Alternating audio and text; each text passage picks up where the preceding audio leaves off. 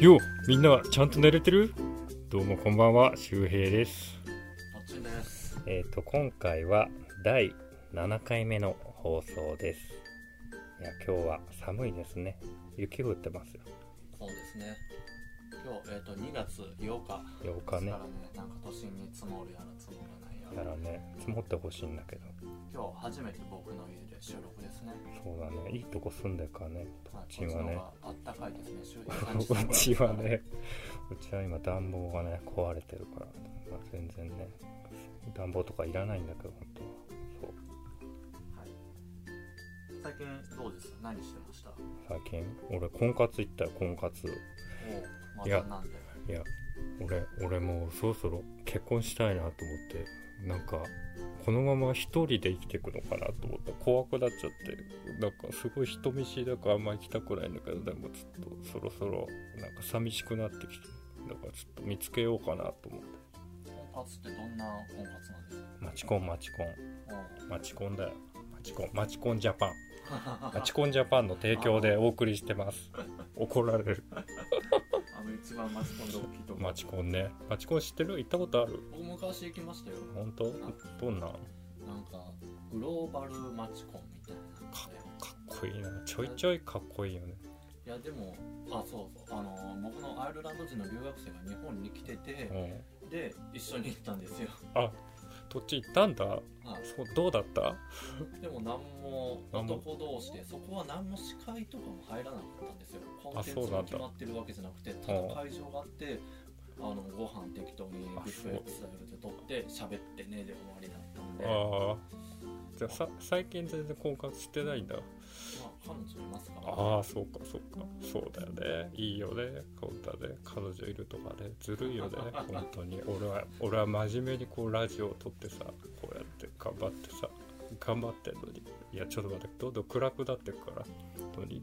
周平さんは今までいい思いたくさんしてる いやいや。暗くなったら今までの彼女をこう思い出してね いやいやいやそんなことないですよ。でもね俺婚活とか全然行けなかったんだけどなんかこうなんだろう評価されるのがすごい嫌だったというかなんか婚活ってさ俺がモテるかモテないかがさこう数値化はされないけどさこう分かっちゃうというか客観的に見えちゃうというかさ婚活に行かなきゃさこうなんか自分の世界観というかさ世界観の中で、まあ、自分はモテてるんだって思い込めるからさ婚活行っちゃうとそういう幻想がなんか壊れちゃうから多分今まで行けなかったんだろうけどでもなんかそういう幻想だけで生きちゃいけないなと思って最近ね。今ふと思どうん。モテに行こうって思ってる考え方を持ってるんですよ。モテたいじゃん。違います。あそこの場は狩りでしょ。カリ自分がどれだけモテるかっていうのを考えるんじゃなくておいい人を確実に捕まえるっていう まあ捕まえたことないです。なんかすごい言ってるような人の発言だな婚活でも大体そうでしえょ。モえ方は。あそうか。確かにね。確かにそうだよね。まあまあこんな前置きはいいんだよ。俺のつまんない話なんかちょっと、そうそう本編行きましょうか。はい行きましょう。これでね。そろそろオープニング行きましょう。行きましょう。周平。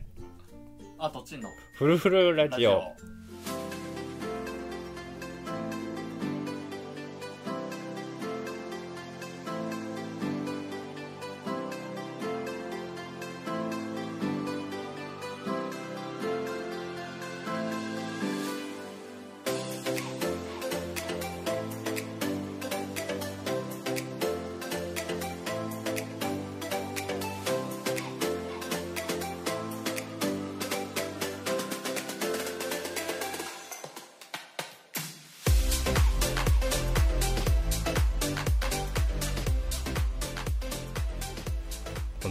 番組の説明をまた改めてしたいなと、えっと、この番組はですねうつ病で悩む全ての当事者に向けてですね、まあ、人間関係をテーマにしてうつ病の原因を探っていくラジオ番組ですと、まあ、人間関係で悩むことはみんな同じなので、まあ、一緒に話して悩みを見つけてでうつ病を改善にしていきましょうというコンセプトの番組です。で今日のテーマはダーン！転職。転職。ダダーンまあ、なんで転職を考えるのかと、まあ、転職するタイミングでいろんなうつ病になるリスクがあるんじゃないかということですね。お互い、えー、どっちも僕もかなり転職をしているので、まあ、転職をテーマに話してってうつ病になるリスクを考えていきたいなと思ってるんですがどっちに転職何回ぐらいしてんの？僕周平さんかなりって言いましたけど僕今1回ですですあねそうなんだ。でも今うもう話が進まねえ今？いや前回あの今の会社に勤めるまで前に1回転職してうん。で今の会社がちょっとねなくなりそうで。ね 不安じゃないの？なくなるってさ。いや不安不安ですよ。だってさうーんまあ普通の人かわかんないけどまあ仕事があるって精神的にすごい安定剤だと思うんだよね。仕事がなくなるってさお金だけじゃなくてさ、まあ、自分の居場所のようなものがさなくなるってのはさすごく精神的に厳しいものだと思うんだけどさそういうのは全然平気ではないだろうけど、まあ、好きな会社だったんでうん、ちょっと悲しいっていう部分ですね。自分の人生が不安っていうよりもまずあここの会社とさらばするんだっていう悲しさがありましたね。でまあ不安に関しては多分転職し始めたら出て転職活動し始めたら出てくると思うんですけど今それを考えることから逃げてる状態ですね。おー。逃げてるって分かってんだ怠け者な方あなーのでできたら転職活動なんてしたくないなってあいーうのはありますからね。そのさ逃げてる自分はダメだってならないの？これじゃダメだってさそれ悩む人ってすごい多い気がするんだよね。な逃げてる自分がダメだこんなんじゃ今後も、まあ、会社なんか決まらない自分なんかもっと努力しなきゃいけないとは思わないんだ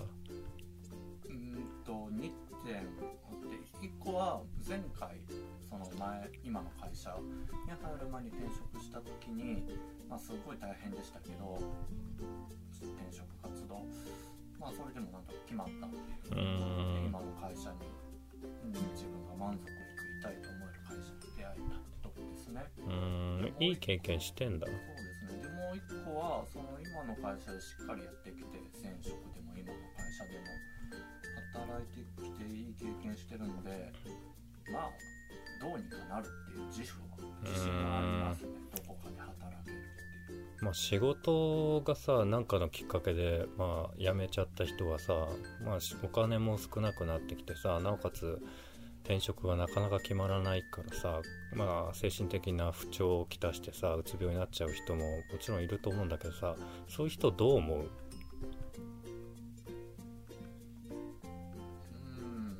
全然間開けていいよ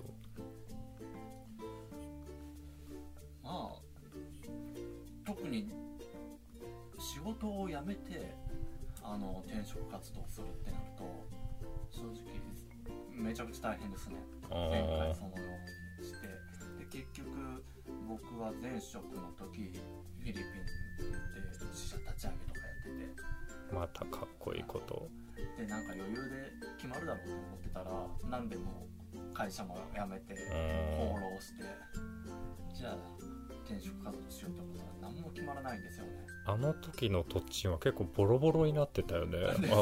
ああのあの明るいトッチンが なんかボロ雑巾みたいになってんなと思って大丈夫かなと思ってたけど。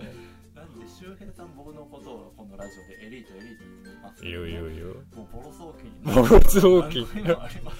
いやエリートだった分こういう局面に行くとなんかボロ雑巾になっちゃうのかなとも思ったけど。うんまあエリートどうなのか関係なくやっぱそのよりどころがないってさっき言あっていうのとかあの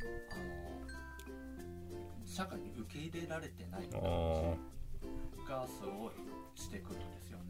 俺あのーまあ新卒で入った会社を、まあ、上司との関係とか、まあ、残業の多さでうつ病になったんだけどまあ前回の放送を聞いてもらえればその時のエピソードを話してるんですけどその時にえ、っと12年ぐらい病気になってから働いたんだけどあのー、まあ結局体を治したくて辞めたんだよね。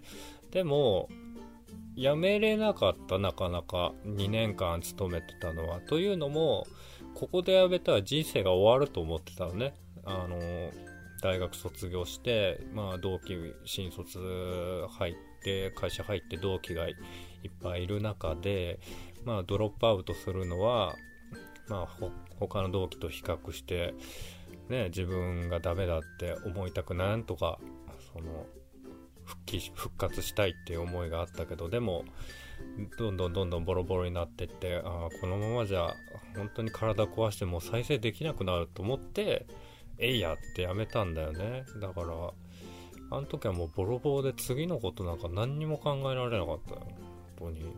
まあやめてよかったけどね。さっさとやめちゃえばよかったけどなかなかやめれなかったかな。で俺3ヶ月ぐらい引きこもってたかな。もう無理だ。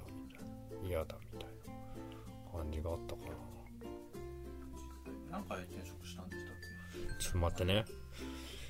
1回2回えー、っとバイト含めるか？うん3回4回5回6回。6回転職してる。で俺ね体調が安定したってって思ったのって仕事今の仕事ついてからなのよね。あしっかり安定してきたなって思ったのは。でなんか仕事をしてないから病気になったちょっと何言ってるか分かんないな。仕事をしだしたらねすごい体調が良くなったからやっぱ自分にとって仕事をしてるってすごい精神安定内在なんだなと思って自分のこう人生においてすごい大事なことが仕事なんだなと思ってでそういうのを大事にしてる人ってすごい多いからなおさらねなんか仕事をしてないことってすごい辛いことなんじゃないかなとは思うけどね。まあ結構そういう人多くの人に当てはまると思うんですけれどもあの長い期間休み取ってもだんだん飽きてくるんですよ。ああそうだね。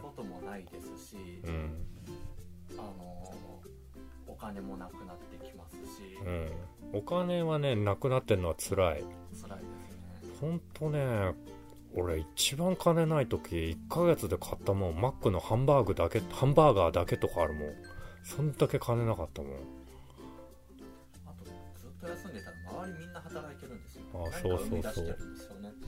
その話友人とかそうなってるのに自分はずっと遊びほうけてるってなったら多分貯金あっても結構辛くなってくると思いますだから俺友達に会えなかったもん。なんか金なかった仕事してなかったから。だからあわかりますね。なんかうん会えなかったかな。切った友達もいるし。うん。当時そのボロ雑巾うん、周平さん以外会えなかったです。そうなの？その頃彼女いなかったです。さんがもう支えでした。家まで借りて貸してもらって。俺もボロ雑巾代表みたいなとこがあるからね。すごいいいんだよ。ねまあ転職ってうつのリスクにはなると思うけどでもなんかうつ病って結構就職？働いてる時になってる人が多いからそうなった時に転職するって別に悪いことだとは俺は思ってなくてまあなんだろうね。環境を変えるっていうのはすごい俺は大事だと思っててというのも日本でうつ病になった時になんか周りに言われるのがなんか努力不足だとかまあもっとあなたがもっと努力しなきゃいけないとか甘えてるとか結構個人を責めるけどなんかアメリカの記事を読んだらアメリカはその個人が悪いんじゃなくて環境が悪いから環境をどんどん変えていってうつを改善させるっていう記事があって俺もすごくそれは共感できてもうさっさと環境を変えればいいんだけどそういう周りの考え方とかあと転職のしづらさもあるかな。病気がこう悪くなってく悪くなってくのもあるから。あの結構転職の時空白期間がある。ある。聞かれ突っ込まれるんですあれあれさどうでもいいよ空白期間なんか。本当に。俺もう1年ぐらい空白期間空けて旅行行きたいもん。多分そこにちゃんと理由付けをできないとその取る方は嫌がるんですよね。なんで僕の場合その転職し始める前に半年くらい会社前職辞めて、で半年くらいフラフラしてたんですけどその時にあのプログラミング勉強したりとかあとまあアメリカにあでやってる大きいその IT イベント自分で自費で行ったりとかっていう風に言ったらまあなんとか分かってもらったんですけど多分それなしで半年フラフラしてました。それそれがさうつの方ってできないんだよね。だから転職を俺は進めたいんだけどさ、やめ、まあ、休んだ方が絶対いいんだけど、その後戻れないんだよね。その、社会、社会というかさ、社会とかかっこいいでかいこと言っちゃうけどさ、会社が取らないから休めないんだよね。だから慢性的にさ、おかしくなってさ、うん。鬱になったから転職するパターンと。それが一番多いと思う転職したらなかなか転職しようと思って仕事探したらなかなか見つからない間に鬱になる人い。ると思うよ。全然。多分前者の方が圧倒的に多い。結構ねただ戻れない人は多いかな。結構当事者と話すけどやっぱりは、うん、働けない体調面もそうだし、さっき言った空白期間？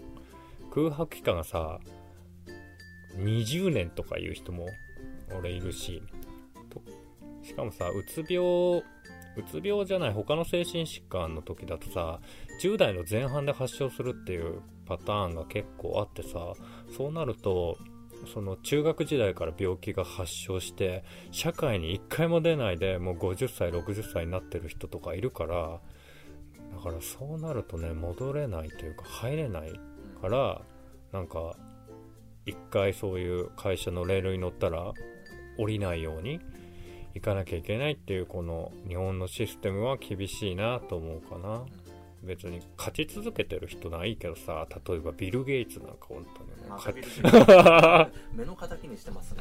あいつなんであんな頭いいんだよ本当に。ちょっとぐらい分けてくれよ俺にって本当に世の中不公平だっていうね欧米とかヨーロッパの人たちなんか夏休みで2週間休み取ったとかってでそういうのがしょっちゅうあるわけですよね。